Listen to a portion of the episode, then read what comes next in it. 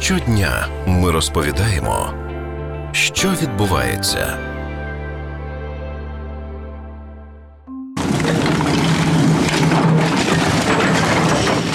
От бачите, ось валиться це, поміщення, так? Валиться, ви його зносите? Як? Люди якісь непонятні, які нас попросили, ми просто беремо так і валимо, і все. Міністр культури Олександр Ткаченко вимагає розслідування обставин знесення історичного будинку у Києві.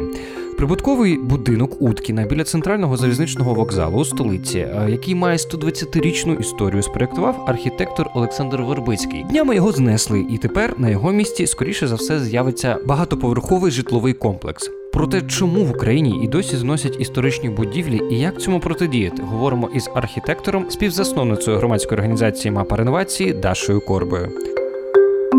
Почалося з того, що вони приблизно 3 тижні тому вийняли вікна з будівлі. І це такий, тривожний сигнал, тому що зазвичай перед демонтажем виймають саме вікна, бо вікна можна ще продати, а далі все вже демонтують. І тоді ми вирішили перевірити, що це із дозвільними документами на цю будівлю, чи є якісь дозволи на будівництво на її місці, на реконструкцію. І ми виявили, що видано містобудівні умови та обмеження, в яких вказано, що треба робити реконструкцію тут, на місці цього будинку, з численним додаванням поверховості над будівлю. Тоді ми подивилися, що в цих містобудівних умовах та обмеженнях не все так гладко із землею. Тобто земля для експлуатації будівлі, а містобудівні видані на реконструкцію. За ДБНом реконструкція – це таке, що можна все знести, залишити лише один фундамент і в межах будівлі будувати хоч би і висоту. Ми почали, можна так сказати, бити на сполох. Є отакі містобудівні умови на реконструкцію, тобто будівлі потенційно загрожує знесення, і інших дозволів нема,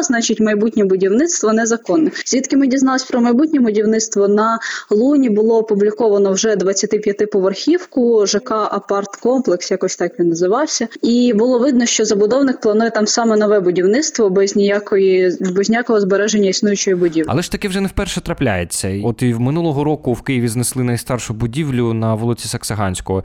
Окрім цього, ще над багатьма історичними будівлями у Києві зависла така ж сама загроза. Чому це відбувається, власне кажучи? Проблема комплексна. Проблема в тому, що органи влади, вони не встигають присвоювати статуси. Це одна з проблем. Тобто є багато цінних будівель, вони досі не в статусі. На кожну будівлю облікову документацію не розробиш. Друга проблема – те, що у нас не виділена така категорія, як цінна історична забудова. Тобто, якби у нас був затверджений історико-архітектурний опорний план, а він і досі не затверджений, то у нас би фонова забудова, вона б зберігалася і вона б була, як під охороною. А наразі виходить така ситуація, що фонова забудова, вона не зберігається. Ми зберігаємо там Софію Київську і щось на кшталт цього, а фонова вона поза межами цієї охорони. І має бути так, щоб в неї був або зірковий архітектор, або щоб в ній там, жили якісь видатні люди. Але насправді конкретно в цій будівлі в неї досить відомий архітектор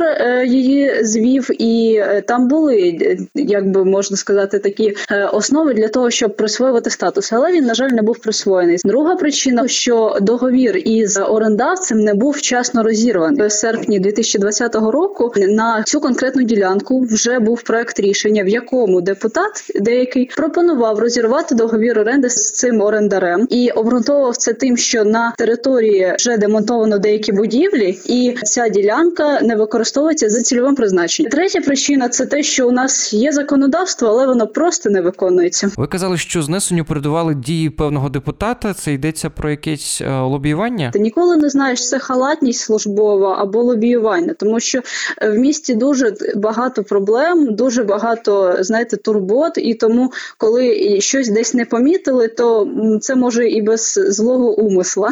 У розрізі в часі зможемо подивитися, чи це було дійсно лобіювання, чи це не було лобіювання. Поки що складно сказати. В місті багато таких будівель і багато з них в аварійному стані, а їх взагалі реально захистити в таких умовах? Для цього є якраз громадська організація «Мапа Реновації».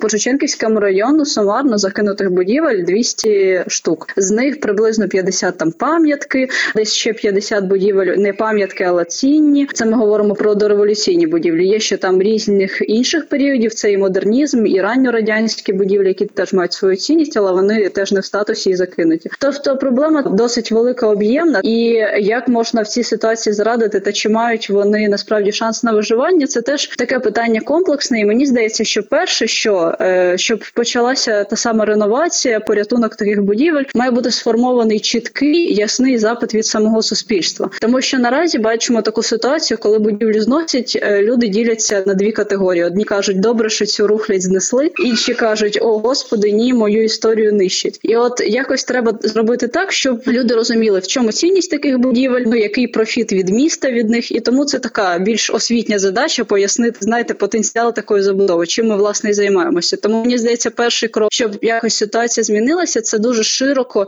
і, знаєте, так глибинно говорити про проблему, про її витоки і про цінність таких будівель. І друге, це так, треба трошки поправити законодавство, ну не трошки, а так, впевнено сильно.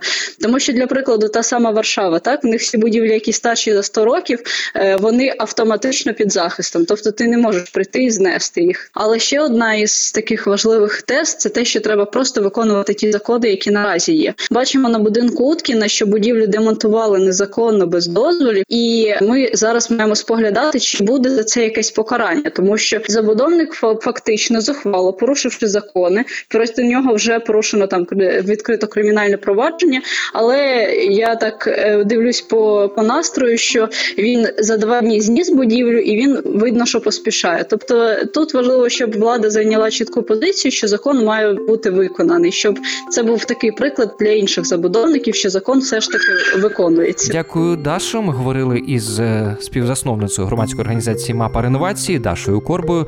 Мене звати Богдан Мосов. Почуємось.